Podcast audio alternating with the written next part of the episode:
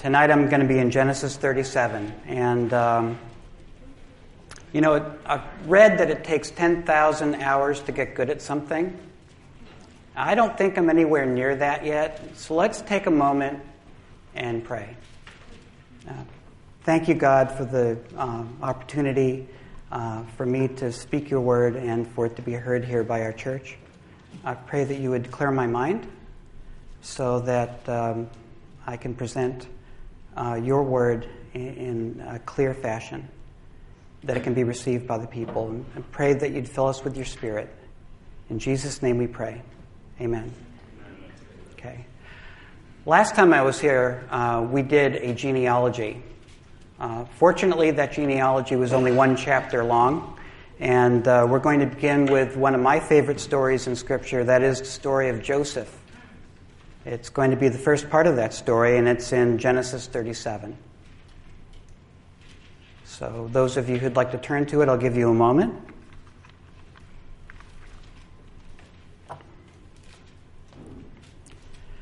And starting at the beginning. Now Jacob dwelt in the land where his father was a stranger, in the land of Canaan. This is the history of Jacob. Joseph being 17 years old, was feeding the flock with his brothers. The lad was with the sons of Bilhah and the sons of Zilpah, his father's wives. And Joseph brought a bad report to his father. Okay, and let's pause there. So, what do we know so far? Both from the beginning of this chapter and from the story up to this point of uh, Jacob and now Joseph we know that Jacob was, is a wealthy man. Um, from his time with living with Laban, he acquired um, a lot of livestock. Um, also, his father Isaac was still alive, but it's, it's conceivable that Jacob was responsible for his household at this time. And Jacob was his heir at, at this time because um, uh, his brother Esau sold it to him for dinner. earlier in Scripture. He and his family were still what we call resident aliens in Canaan. They, there were a couple, he may have owned a small piece of land or two, but that was about it. Um, and Esau was already establishing a nation of his own, uh, Edom. And as I'd mentioned before, they had a lot of livestock. And when you have a lot of livestock, you can't just keep them in one place. You have to move them around.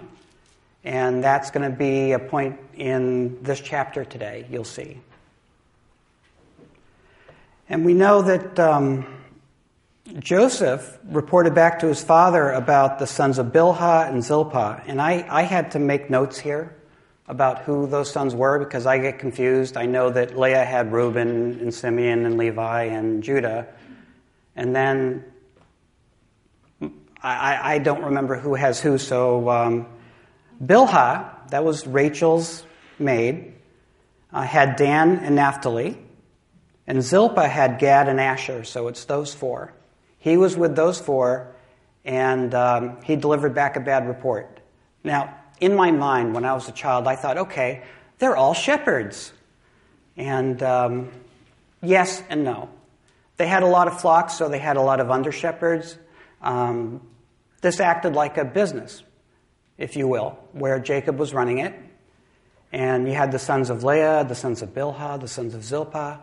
And Benjamin was not here because he was, he was very young.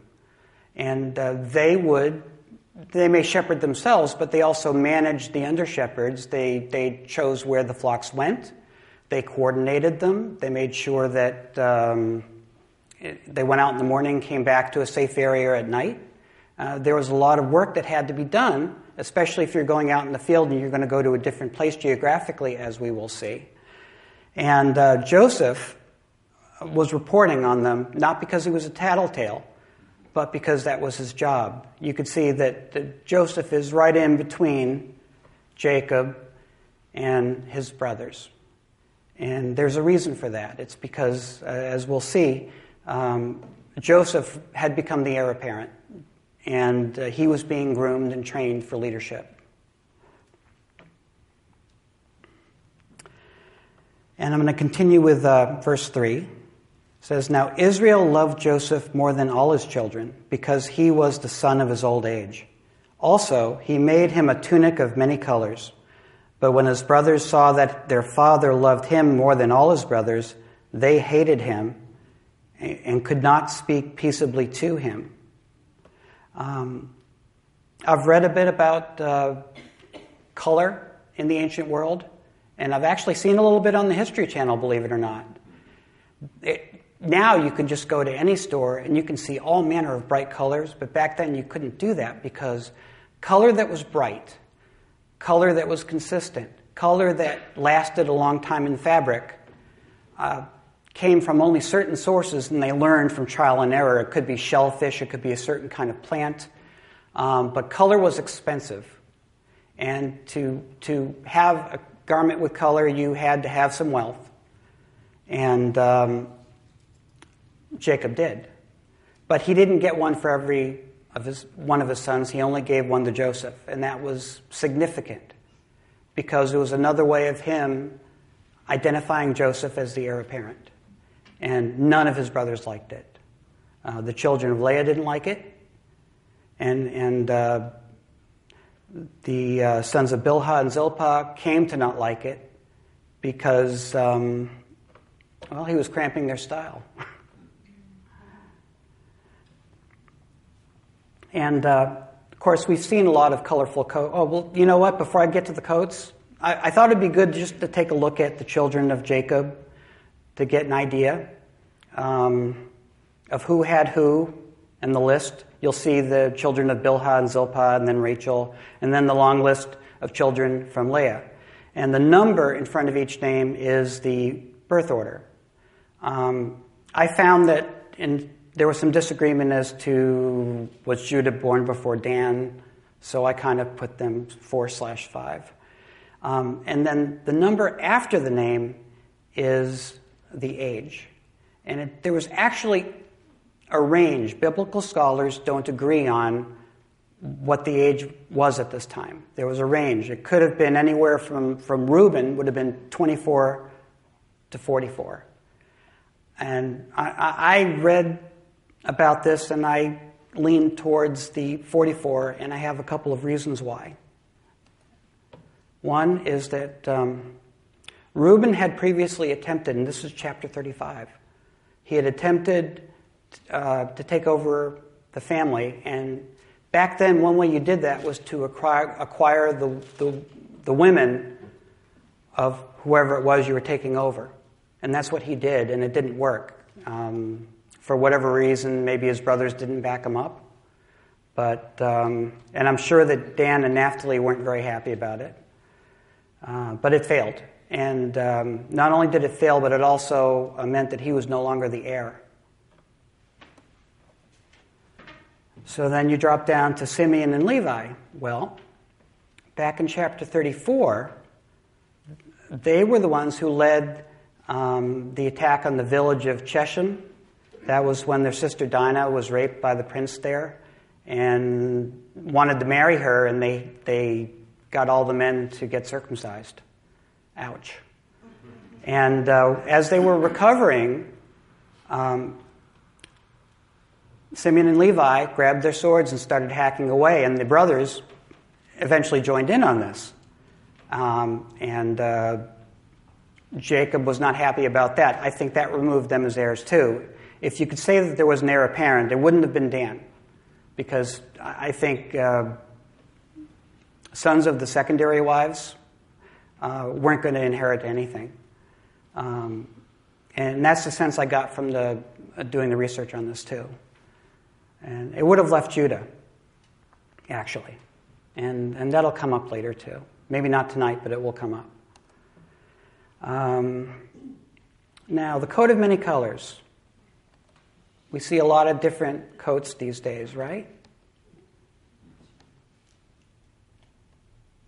Everybody's got a coat. Even Lego has a coat. And I understand that there's a show, I've never seen it, devoted to this. Has anyone seen Joseph and the Amazing Technicolor Dream Dreamcoat? Was it good? Yeah. Okay, well, maybe I should see it. Oops, going ahead of myself. Okay, we're going to. Um, I just wanted to point out that his brothers by this time hated him. Hated him. And didn't have anything nice to say.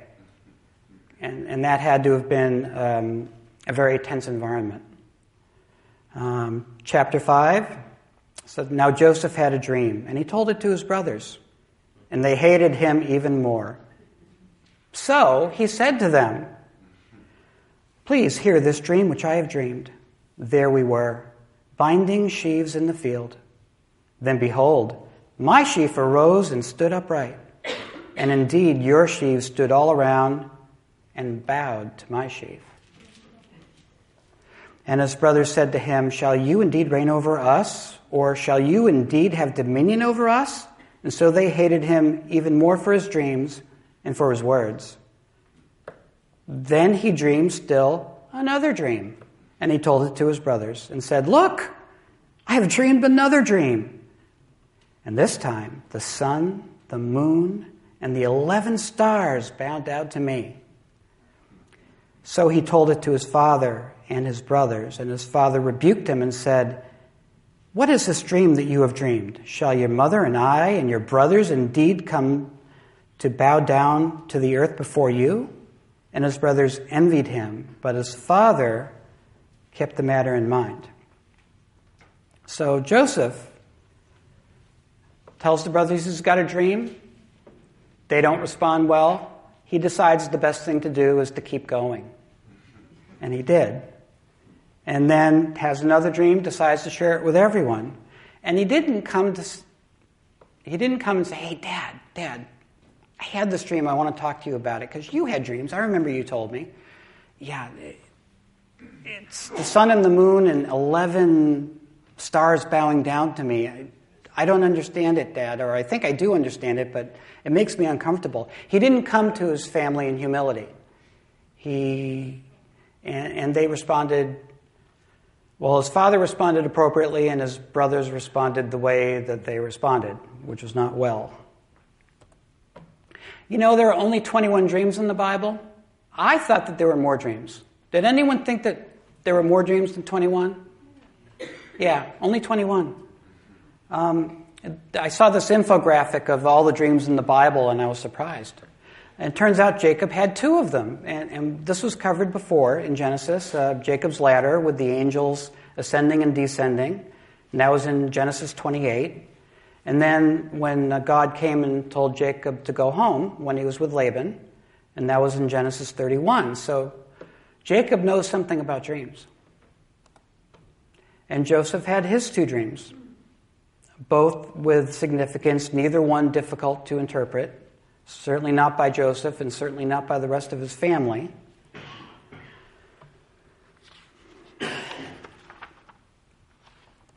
So, do you think there was anything in Joseph that God needed to work on? I mean, we can tell so far that he was smart, he was capable, could be honest, obedient, probably had a lot of good qualities.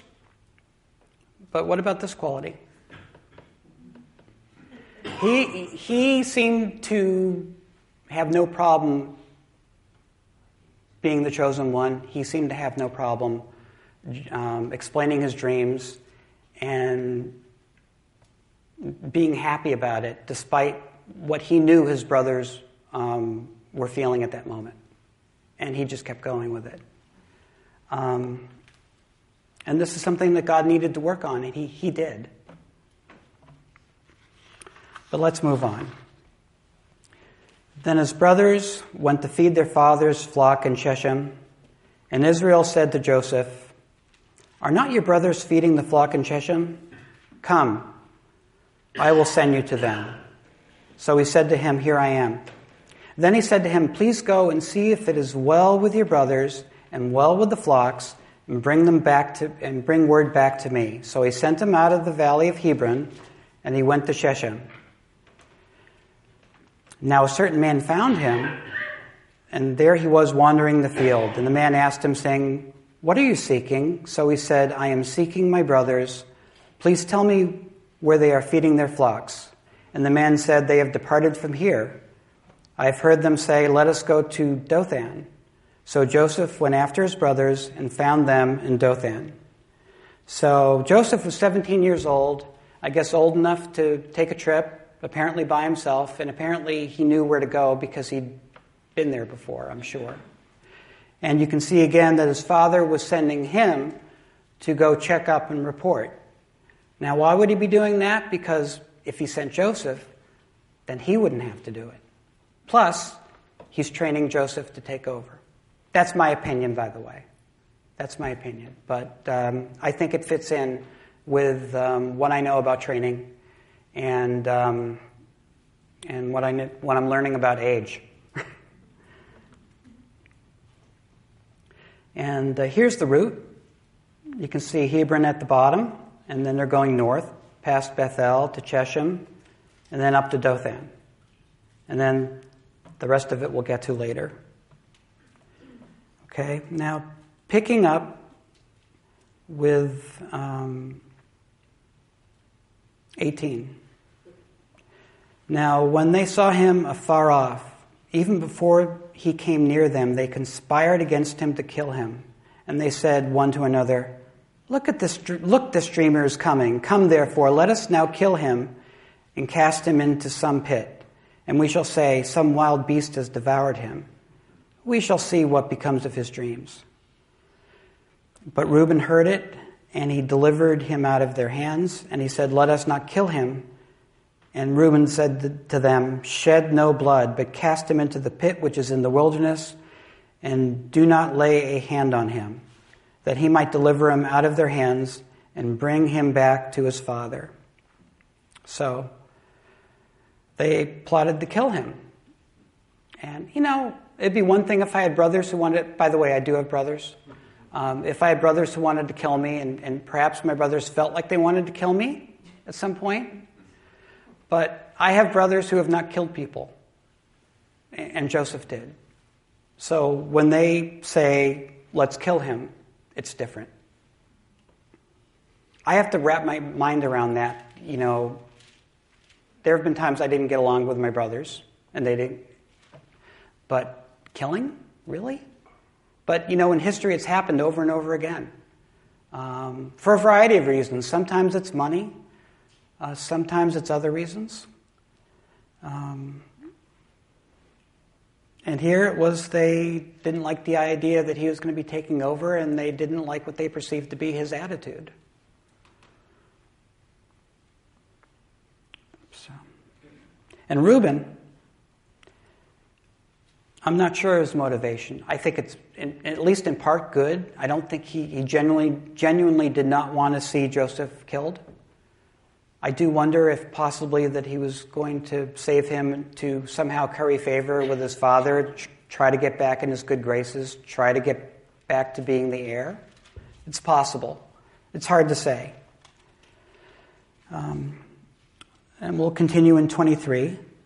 So it came to pass when Joseph came to his brothers that they stripped Joseph of his tunic, the tunic of many colors that was on him, and they took him and cast him into a pit.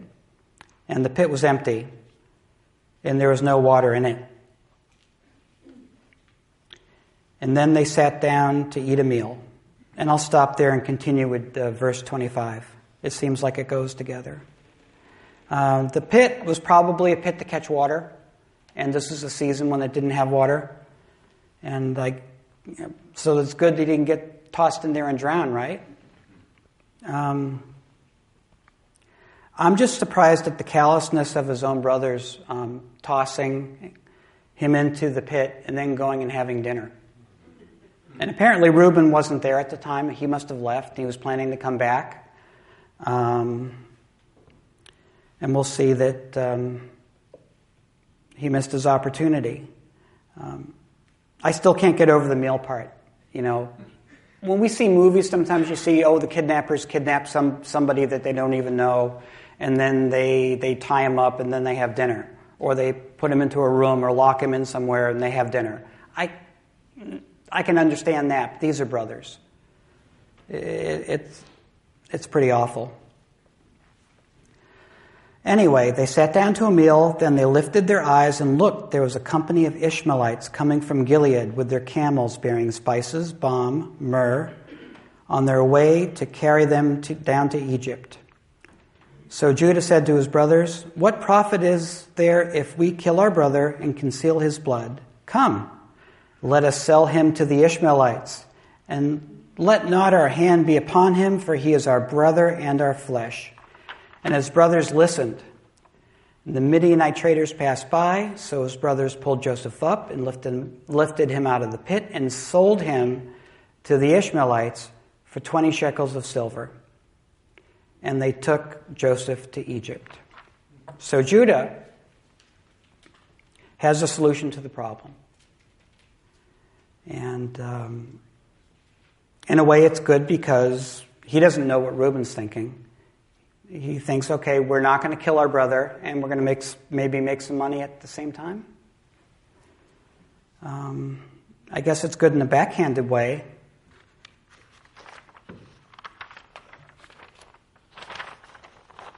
And we'll learn more about the character of Judah in the next chapter. So, but for now, we'll press on. Then Reuben returned to the pit, and indeed, Joseph was not in the pit, and he tore his clothes. And he returned to his brothers and said, The lad is no more, and I, where shall I go? So they took Joseph's tunic, killed a kid of the goats, and dipped the tunic in the blood then they sent a tunic of many colors and brought it to their father and said, We have found this. Do you know if it's your son's tunic or not? And he recognized it and he said, It is my son's tunic. A wild beast has devoured him. Without a doubt, Joseph is torn to pieces. Then Jacob tore his clothes, put sackcloth on his waist, and mourned his son for many days. And all his sons and all his daughters arose to comfort him. But he refused to be comforted, and he said, For I shall go down into the grave to my son in mourning. Thus his father wept for him.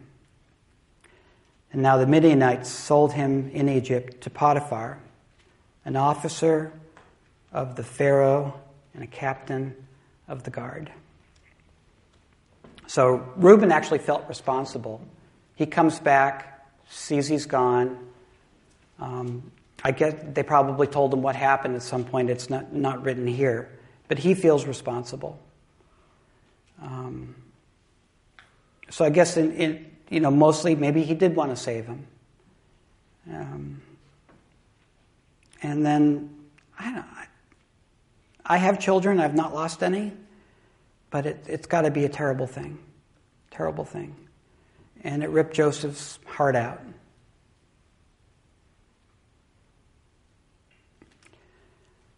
Um, I'd like to actually segue from this into a little bit about slavery because it does come up in, in United States history and, and it's an issue in Scripture.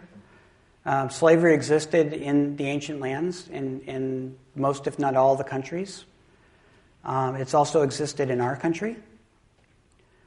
And uh, during the Civil War, there were Christians on both sides, and they both tried to justify their positions using Scripture, but I wanted to share with you a couple of scriptures that show that the kind of slavery that we had in our country um, was in no way um, in agreement with Scripture. In Exodus 21:16 it says, "He who kidnaps a man and sells him, or if he's found in his hand, he shall surely be put to death." In Deuteronomy 24:7 if a man is found kidnapping any of his brethren of the children of Israel and mistreats him or sells him, then that kidnapper shall die. You shall put away the evil from among you. Um, the idea here is that uh, slavery through abduction uh, was not to be done. And that was what our system of slavery in the United States was built on. It was built on abducting people. They would send raiders in, they'd abduct people, bring them out, sell them, cram them on a boat, and send them here. So it's good to know. You might even talk to somebody who might suggest that, um, that Christianity is okay with slavery. Um, slavery is a complicated issue because of how prevalent it was back then, but the, the, the, way we practiced it had um, no support in Scripture at all. Anyway, um, at this point, the world that Joseph knew was gone.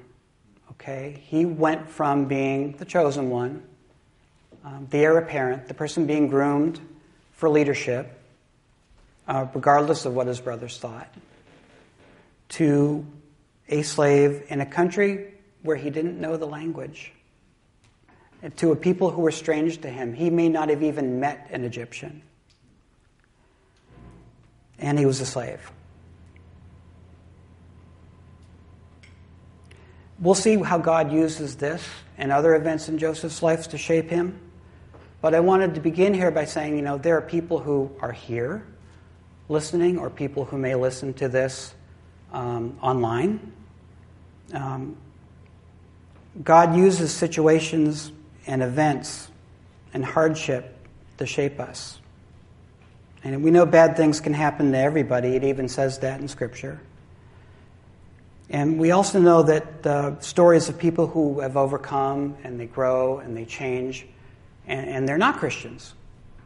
So God's within us as human beings, God's given that potential to us too. But over and above that, um, He's given us more. Now Joseph only had the stories of God and the goodness of uh, of God that his father Jacob told him, and maybe Joseph did teach jo- uh, Jacob did teach Joseph the lessons that his brothers were never taught. And that's what he had. He didn't have a Bible. He, he only had what he knew of God from his father. But it turned out that was going to be enough. We have more than that. We even have in Romans 8:28 and we know that all things work together for good to those who love God, to those who are called according to his purpose. You know, I can see that in my own life. Uh, I'll begin a story from my life that I'll end later. I'll continue it parallel to this story of Joseph. Um, I am a, a, child of divorce. My parents divorced when I was 10, and then later on they subsequently remarried.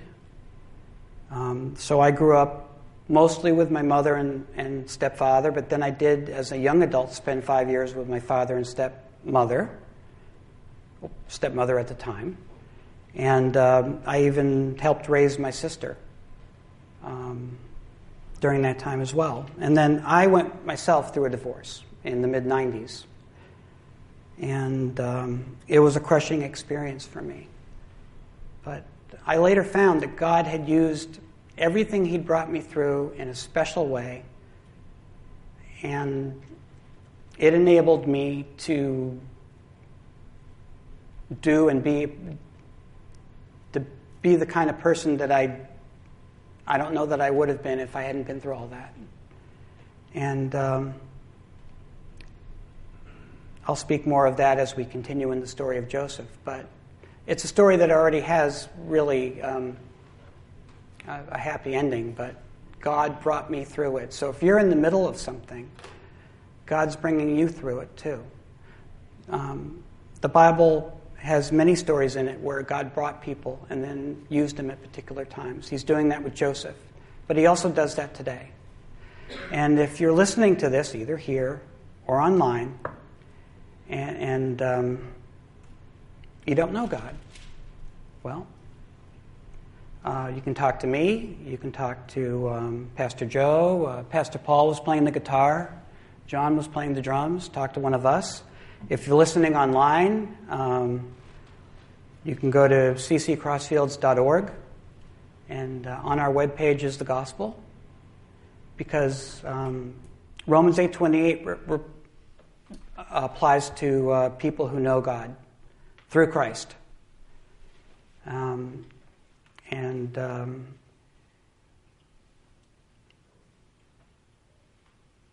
God's been faithful; He will continue to be faithful.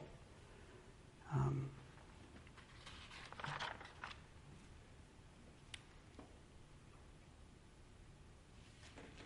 so.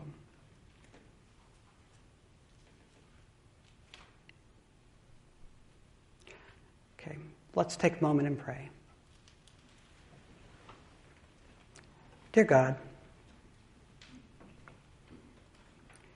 we just pray today that um, as we learn the story of Joseph, we also learn that um, regardless of what happens to us, that you are faithful. And we don't always understand why. We may never understand why things happen. And it might be that some people may say, well, it happened for this reason or that reason, or it happened because you did something wrong. And, and maybe that's true, but maybe it isn't. Um, some people are struggling. We just pray, Lord, that people here tonight might hold on to your word, might believe your word, and that the promise that all things work together for good to those who love God, to those who are called according to his purpose, that that promise is for us. Help us to persevere in faith.